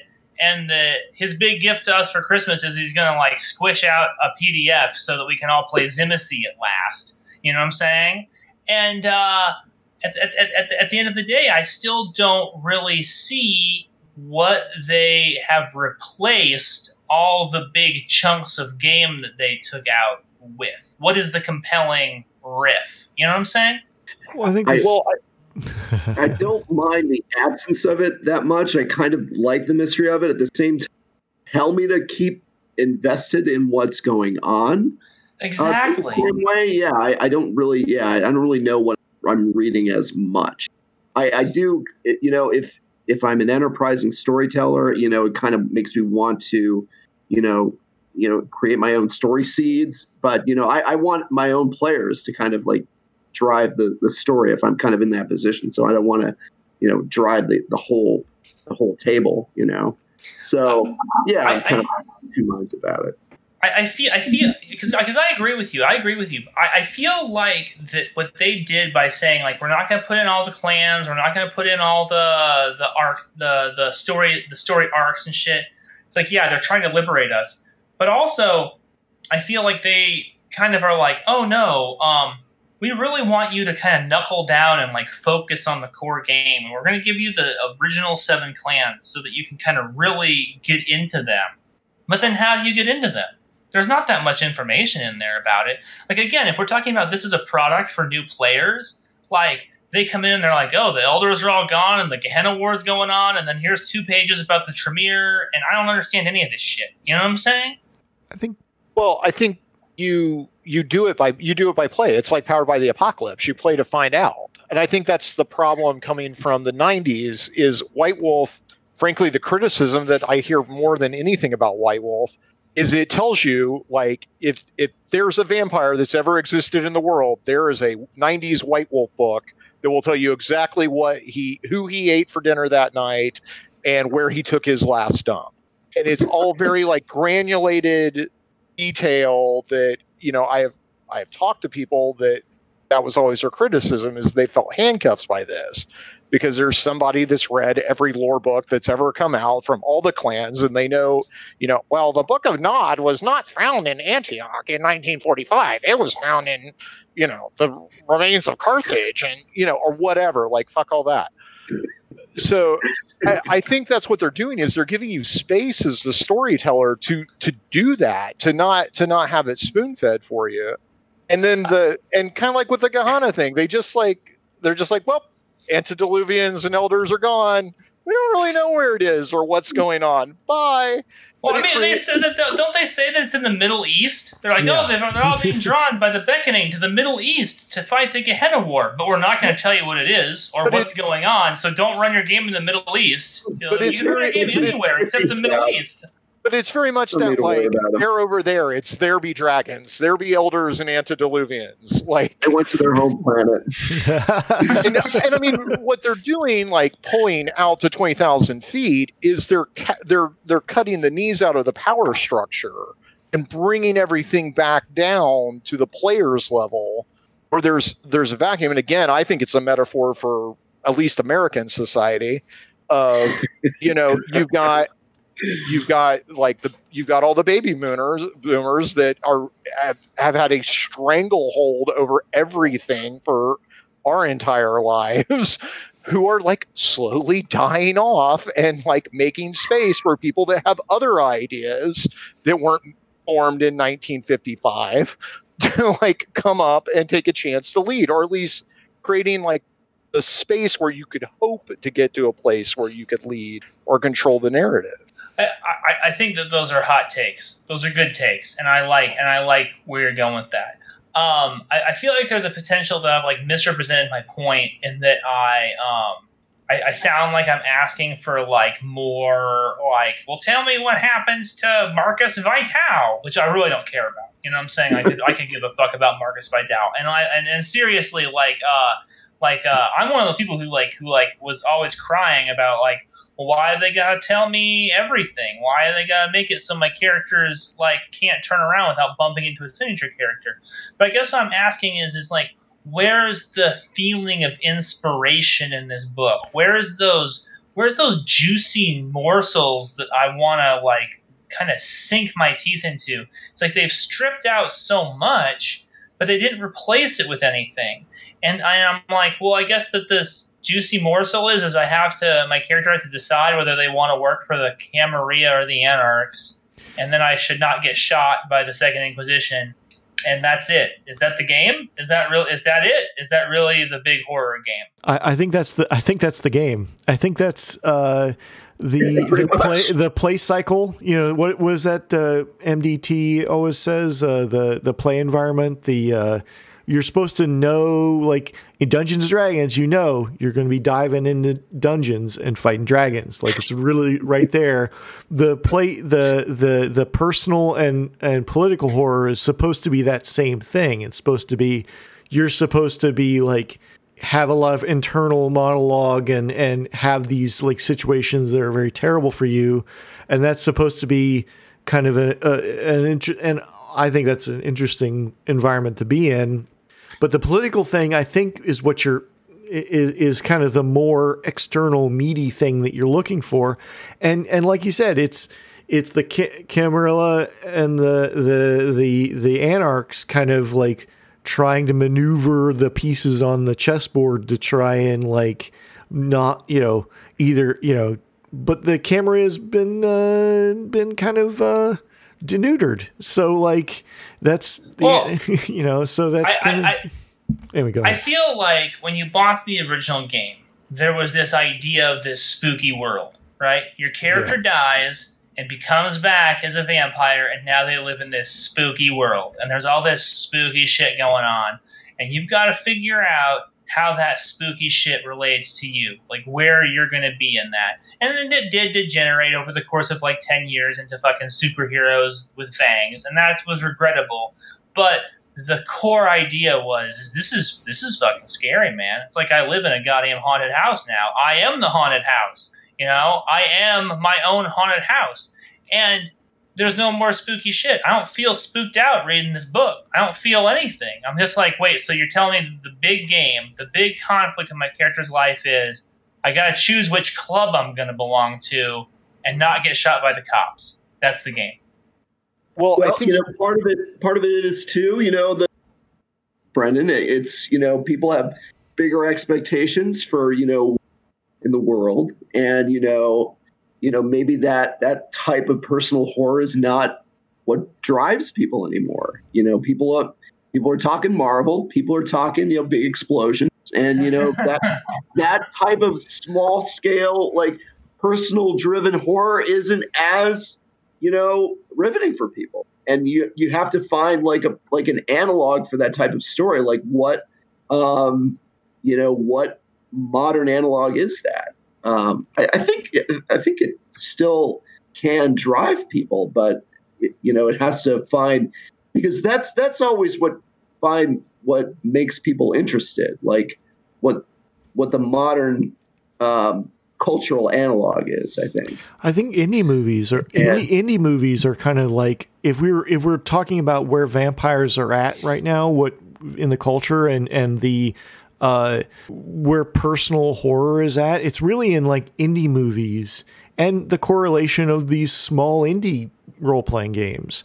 Like you, you know, you talk about like Bluebeard's Bride or some of these other like, you know, small horror, you know, small personal horror kind of has horror used to be, you know, it was it Blade. You know, some, some motherfuckers like to ice skate uphill. I mean, you know, that used to be, you know, where the nineties horror was at, like, you know, but like now you look at, uh, uh, you know, some of these small indie, you know, horror movies, that's, that's where horror is kind of gone. And they, they kind of, I, I feel like this game is like a supermodel that's kind of let themselves go. It's like, like the amazing bone structure, but it just kind of became bloated and not going to go anywhere. Like it just, See, my, my, my, my metaphor, my metaphor for this game is, because we're about to get into system here, our yeah. last topic, and and uh, and maybe this is the perfect transition. My metaphor for this game is is it's a fucking awesome sports car that when you like open up the hood and you look at the tech, you're like, this car is fucking rad. Look at all these fucking rad engines. And then you get into the to, to the driver's compartment and you're like, ugh, like, God, these features suck. You know, like, I just want to tear, I want to tear all this crap off of this awesome frame and then rebuild it. You know what I'm saying? Oh, That's yeah. That's kind of where I'm at. Absolutely. I had so, the thought of like, somebody just needed to do a clone of this game and just strip all the shit out of it. Like, if somebody just did a clone uh, that was like less than two hundred pages, that just took all the systems, because systems can't be copyrighted, just took all the systems and broke it down and shrank them, and then just put yeah. didn't put like the copyrighted shit inside of it, it would it would go way faster. It would work way better. If somebody wrote like an old school essentials version of like Vampire the Masquerade and like yes. just just wrote all the same rules, literally, only they wrote re- reworded them so that mm-hmm. there's no copyright. Yes. Yeah, yeah, because because the game itself. What's I mean now? I mean I've I've I feel like I've I've really tried to you know I've tried to put my knuckles up against this game. But let's now we're down to the fucking you know we're sitting here with our steak knife and our fork and we're just cutting into the meat. We're cutting away from the bone. The tech in this game is fucking rad. Yes, it's fuck. It's fucking good. Yeah, yeah. You know. I, yeah, I want to strip this thing to the bone and use it for something completely different. I would run. I, I would run a high fantasy game in this tomorrow. Like you, you, you can say what you will about the production and the development direction and like the corporate moneyed interests that got their claws into this and wouldn't let Erickson do what he wanted, or like the weird special interests that tried to pull the game in other directions. Whatever, whatever, man. More ink has been spilled on that than I care to revisit. But at the end of the day, there were some developers who got into a goddamn room and started rolling dice and really got to the crux of what Vampire the Masquerade role-playing is supposed to be about, right? This game functions on a technical level that is, that is quite frankly, I think, probably the best iteration of the game there's ever been. Yeah. Yes.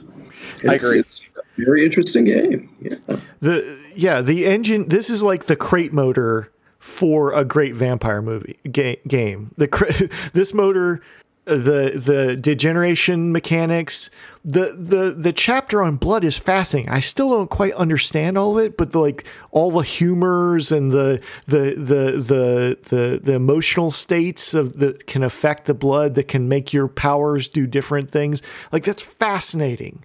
But to yeah. get there, you got to get through a lot of other shit. Yeah, well, remember, yeah. Go ahead, sorry. I mean, I remember when we were doing the uh, when we did the character creations session, uh, Chris said something, and it actually, I was thinking about it when you were talking about the clans and the clans being kind of dumb in modern day world of not how we relate to each other.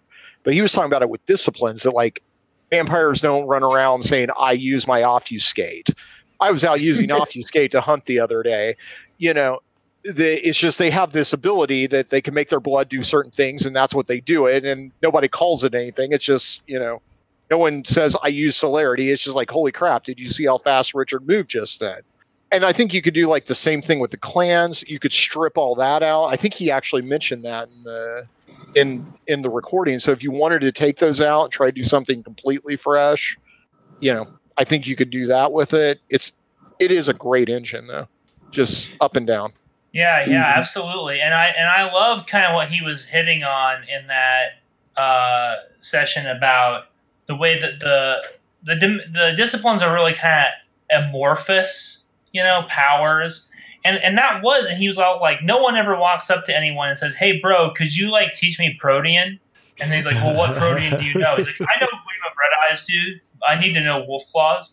You know, um, that's like a conversation that couldn't happen. And yet in game, you would actually have to try and have those conversations, because a player would turn to you and say something like, I really need to learn. I, I can't, I, I always think people spend, spend fucking experience points based on role playing, and I was like, I'm not gonna, I'm not gonna let you take discipline dots unless you find someone to teach you.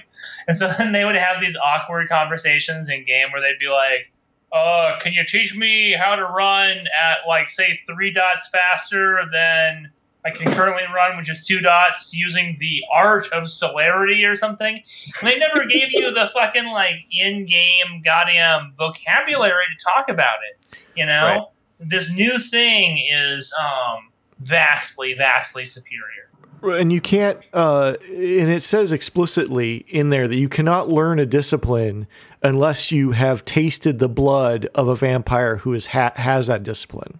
So like the blood bond itself becomes this much more interesting, like you can't learn it. Sorry. Just you can't unless you, I mean, you can, if you have that innately from your clan, then you would, you, that's just your blood expressing, expressing itself, and you can spend experience points to express your blood. But other than that, like, sorry. Yeah. Yeah. It's, uh, I mean, and that, and that gets, that cuts away some of the discipline creep that we saw, you know, um, where people were literally just, I mean, because th- this was a problem in particular with uh, Vampire the Dark Ages games. If you were trying to play a Chronicle of Ages, people would literally just have more experience points than they knew what to do with.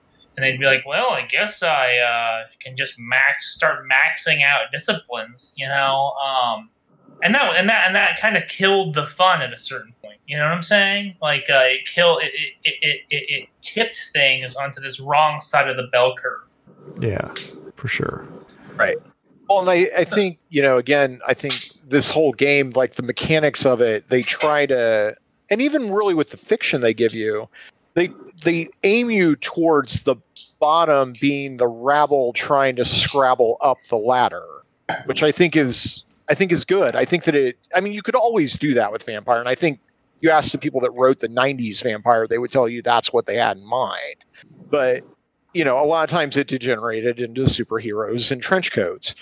And I think this, it, it just, everything about it fights that. And I don't know. I think, I think it does a very good job with that. Well, yeah. Well, let me ask you, good. Okay. Sorry, Eric, you go ahead. You go yeah, ahead. I think that's always the, the, the problem that Vampires games have had. What I think the developers have always had in mind, you know, to, to try to minimize that and to try to focus on the personal horror aspect. But then it's the players that have always wanted to introduce the discipline creep and the power creep because, you know, they want the three dots and the celerity, and they want to pop the wolf claws, and they want to do the aggravated damage, and they want to, you know, you know, from session to session, they want more powers. So it's always maintaining this like delicate balance of like allowing players to do things while also maintaining this sense of personal horror. And so I, I, do think that it's interesting how the game is managing to do that and kind of, um, I guess, like balancing these two things while, you know, like allowing people to have powers, but, you know, making, not always making things permanent in every way. I, I still trying to understand all the rules, but it, yeah, amen to that, brother. Yeah. Like I, it, it'll be interesting to see like over time, like how they manage to avoid power creep. Well, and and I really like in the disciplines the way they've done the the rouse the blood thing, as opposed to just like I spend a blood point out of my blood pool, because again, it's not like, oh crap, I got a big fight, better load up on rats before I go, you know. And you you've got this element of risk, like, because again they they bring it back to, they reinforce the idea that like you've got this beast that is trying to get out and ruin your life, and you have to roll every time you try. Like, you can use it as a tool to accomplish your goals, but sometimes you're going to be in control of it, and sometimes it's going to get out, and then you got to deal with it. And they add that like element of chance of like, is today the day that, you know, you know, again, to use the addiction metaphor, that like, you know, I do an eight ball and, you know, go crazy and, you know, kill everything I love or whatever, you know. And right, right, right. Or does it just help me stay up all night and study for a test? Like, you know, well, I, I love, don't know. We'll find out. I, I love that okay, they no, have the no, three oh, round, right, right. The, the three round rule in this. Mm-hmm. So combat yeah. is only supposed to last three rounds, which you know, you could argue that all day long, but I think that makes it more interesting because you can have a stalemate. You don't, you know, that, that was always kind of the weirdness is like, uh, okay, so we're going to have four hour combats uh, to try and figure out how my super munchkin character will kill your super munchkin character. Like this. Right. Is, and that, and that, that in and of itself is a certain kind of weird thing. This whole idea of like, I'm going to kill X. I mean, people, people get in fights, but how often people try to kill each other? Is that really how vampires are? Or are they just like, oh, that's it, I'm going to try and kill you, you know? Well, and I think they have the, um, oh, I'm going to miss what they call them, but the, um, when you're initially setting them up, the conventions for the game, I'm I'm, I'm getting the wrong word for it, um, you know, where it's like, you're Chronicle going... Chronicle Tenants. The Chronicle Tenants, thank you, where it's like, we're all going to agree that, like, this is the game we're going to play. Right. Like, it's not saying my character can't do it, but like, we're all going to agree we're going to put these bounds on ourselves. And if you go outside those bounds, there's a mechanical reinforcement punishing you for it. So I like, I, again, I like that. I, I really do. All right. I got one question for everybody for the table, and then we're going to do closing thoughts and then we're going to wrap it up. Um, so here's my question. Is this game backwards compatible? Or is this a game that is on some level, despite the fact that the the plot is a continuation of the one from the nineties, is this game really like an independent game that doesn't really have anything to do with the other games? I think at its, I think at it, well, if your answer is, can it be backwards compatible? Sure, I think you can. I think there's anything from the nineties that you could take and you could, I don't know, bootstrap's not quite the right word, but drag it into this that you particularly wanted. But my instinct is, is at its best is I would start with this book in your hand and go forward. And I think it's probably going to be better that way. Yeah, I, I think it, I think it is. My, one of my thoughts is I, I'd kind of like to see elements of like the Thin Blood rules run in a, like a Gehenna Chronicle. Like I kind of want to think about like how that would be. Um, Uh, I just thought like I think that would be kind of interesting, but um, uh, like in, in one of those scenarios. But um, if that's what you meant by that question, but um, yeah, I, I think it is to an extent. Richard, sound like you had a thought. To me, some of the best stuff about the the original games, the you know the like you said the like the low level stuff that was like the original initial releases of like first and second edition. I think you can, it, it's definitely very translatable, but I think a lot of like the higher level stuff, they've just kind of waved off. They just kind of waved off and like, no, no, no, not that. So I think there is some that is backwards compatible. I think there is, you could bring your characters into this and, and quite, and you, there's going to be some rejiggering because the, uh, you know, the, some of the disciplines don't exist anymore, that they are expressed as other disciplines. So there's definitely going to be some like rearranging of your character sheet, but I think you could bring your Chronicle into this. And, you know, frankly, I think you might be in a better footing because you already have all that stuff kind of like well, laying well, one around. One of the things that vexes me about the way that this game is written is that I think Paul really hit the nail on the head when he said, this game is meant to be played now going forward. It This game, despite kind of what we've said, this weird tension that is inside the game, is almost visible on every single page where it's being torn in two directions between this kind of fetishizing of the past and then this kind of dedication to the future of the game. It's clearly on wheels that go forward, right? Like, again, you can sit there and you can do the work and bust out your old Dark Ages books and find a way to play a Dark Ages game using these rules. And that's not impossible. That's the kind of work that D Ms and G Ms like to do anyway. And so that's fine.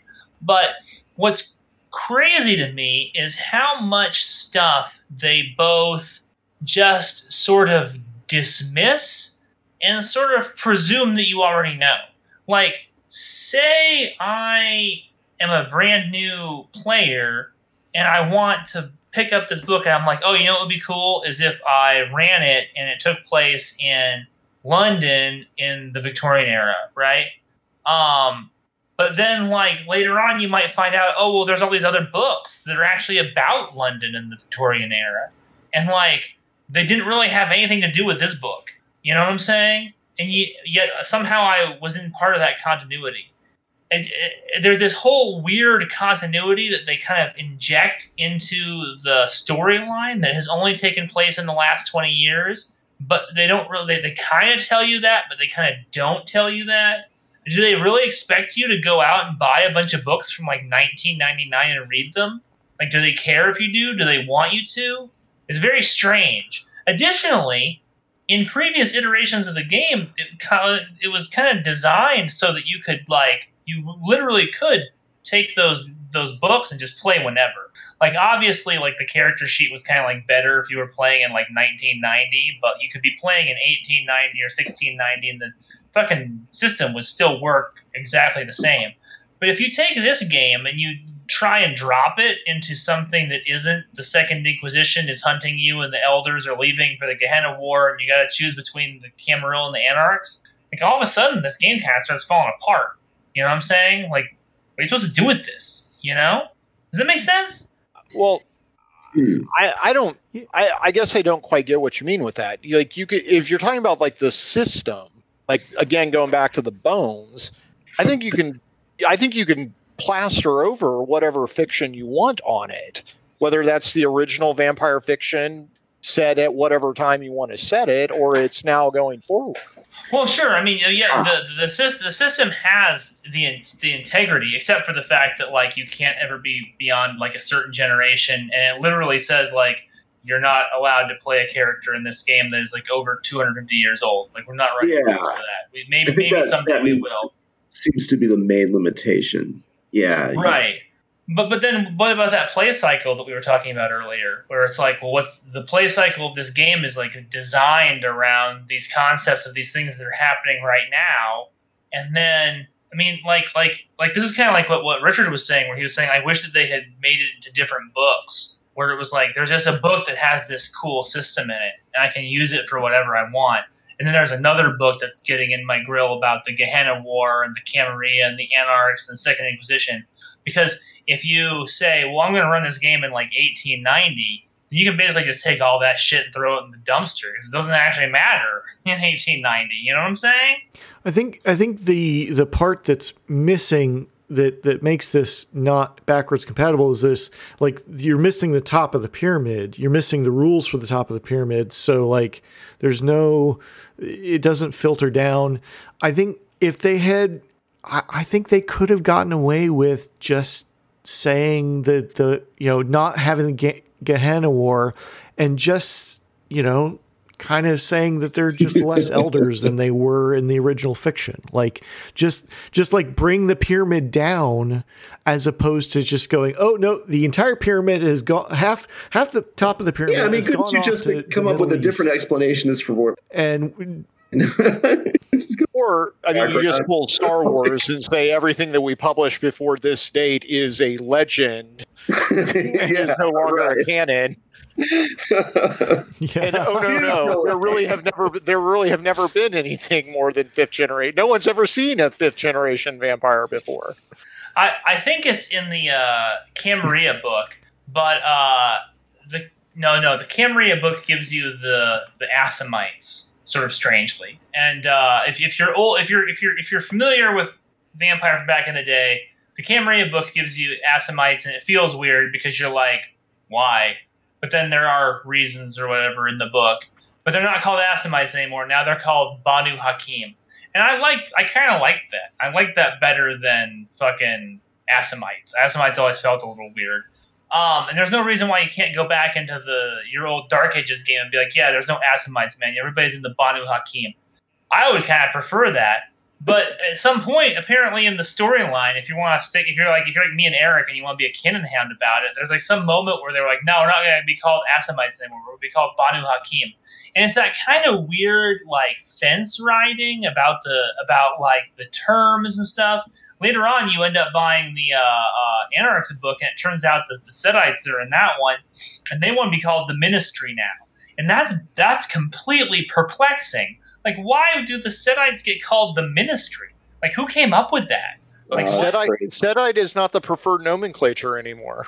Well, I mean, that's and that's fine. And even even then, like, the followers of Set, that was kind of... But, like, what's up with the Ministry? Like, who made that decision? Did Set tell them that? Like, yeah. Did they all take sudden, a vote? All of a sudden, you're going to tell me the Giovanni are not... or them. What? Oh, they're not! You didn't know? No. What are, what are they called? Whole, there, there's a whole there's oh, well, you know, if you're if you're an old canon hound, as you and I are, there's a there's a whole yes. like arch range of clans that are associated with uh, the death kind of sphere, and now they are all called like the Hecate or some shit. And I don't know if I'm saying oh. that right, but they're all the, they're all one thing, and that's the Cappadocians, Samiti, Giovanni, and then like I don't know the Nagaraha or something else. I, I don't know. Um, lump all the death clans into one group. Yeah, yeah. But that book, that book comes out, I think, in January yep. or February of uh, of next year, and uh, and I'm in it, so uh, you should buy oh. it. And, and all, all you guys who are uh, all you Full Metal R P G fans, if you if you buy that book, there's a picture in it of the host of this show, and uh, he's wearing a Full Metal R P G shirt. So you're. Uh, Your your least favorite podcast is in your most favorite vampire game now, as official canon. in the in the actual world of darkness, Full Metal R P G is real life. Just just you know, we're part of the canon. And retire and the retired uh, retired host yeah, is a, yeah. is a Malkavian prince, Prince of so. Philadelphia, right? yeah, yeah. I don't think he's called Adam, but his That's really right. looks like wow. Adam. no.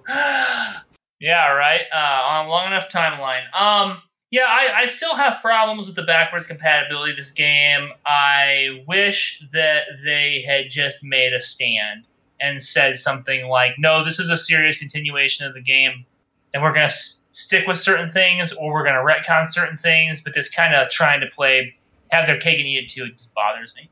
So, okay, what are our final thoughts? We're, we're well, man, we've been going for a hot minute. Uh, boy, I knew this was going to be a long one, but this is a long one. Um, yes. Final thoughts. Uh, Richard, would you play this game? Do you love it or do you hate it? What are your thoughts? I would play. I would play this game.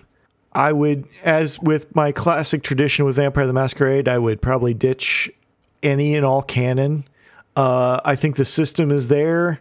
I really desperately want someone to rewrite it into something that actually uh, reads well, so I could hand it to somebody. Um, yeah, that's pretty much my thoughts. Paul, hit me. I never disagree with Richard when he's right, and he's right.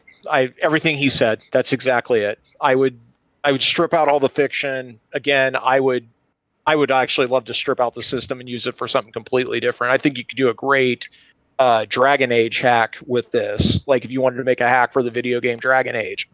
I think this would be great for that, but fascinating. Uh, Eric, uh, I like it. It's it's an interesting, um, uh, clever, uh, if uh, somewhat uh, difficult to read book. Uh, I'm coming coming up with a right wing troll Bruja, um, secret Q uh, leader uh, character uh, as we speak. No, just kidding. Uh, possibly. um, So yeah, no, it's it's an interesting book. I uh, I, I I like it. Like they got they got in real trouble for putting the right wing character in here. Like the, the, that, that suggestion. Did you know that? Like people uh, people fr- people freaked out on the internet, and they were I, like, "How dare you say to play a right wing character? You're endorsing right wingism." And as people, I, I figured, I figured that's why I said that. Ah, fair, fair. Yeah, yeah. I. I I uh, uh, people who listen to this show regularly know this is a left-wing podcast, and we're leftists here. At least the show is ideologically left. I won't speak for anybody in, in particular, but um, but uh, uh, even as far left as I am, that I like feel I look I look over my shoulder and I see Bernie Sanders receding into the distance, and uh, and I'm just like, I don't know why you can't play the character you want to play, man. That seems a little weird to me. But anyway, um. I'm I'm with I'm I'm with you guys. Uh, I think it's kind of I, as even if I have seemed rather pugnacious about this book over the course of this like now two hour episode, I assure you it is due only to put it through its proper rigors. I think it's a very good game, and I would run it. I, I intend to run it. I think it's I think it's I think it's very well written. I think it's a fine addition to the uh, vampire, you know, uh, uh, collection. Uh, I think I think that to sort of self-answer my own rhetorical question at the beginning, I think a thing can succeed and fail at the same time. And I think that in the ways that this game succeeds, it succeeds greatly. And the way that it fails, it is kind of a perplexing disappointment. I am one hundred percent with Richard in that this core book needs to be rewritten. They really need to do what uh, uh, Cubicle seven did with Wrath and Glory when they took it over from Ulysses' spiel. Renegade really needs to just take a year and rewrite this fucking book and turn it into an actual role-playing book and not like a coffee table book. You know what I'm saying? Like uh, uh, Chris, Mc- Chris McDowell, I think, writer of uh, Electric Bastion Land, that was, that's one of his game design principles, is he says, I write for the game table, not the coffee table. And that somebody needs to post that up in their cubicle at White Wolf. Um, but other than that, it's a very fine game. And uh, I actually look forward to playing it and to seeing what new uh, stuff they come out with, because I think that this game has a lot of potential if they could just get their heads on straight, you know? Um, all right. Well, hey, you know, to everybody who's made it through this two-hour saga, thank you so much for listening. We appreciate you a great deal. Uh, thank you very much to uh, Eric and no, to Paul. Thanks for having me. You guys. Thank you. Yes, I appreciate uh, you all. I, I, I would I would hope that you guys would consider coming back on again sometime. It's been a real pleasure talking with both of you. I enjoyed it. Anytime. Anytime. Thank, thank you, Colfus. And thank you to uh, R B K for putting it all together as usual. You're the man. Uh, if you want to support Full Metal R P G, check out our Instagram, our Patreon, our Facebook page. Uh, thank you very much for listening, as always. Have a good night. Rah.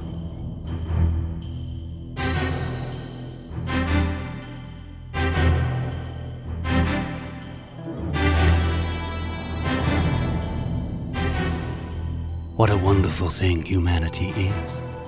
Passionate. Intelligent, inquisitive, generous, full of hope and joy, noble of spirit, and above all, delicious.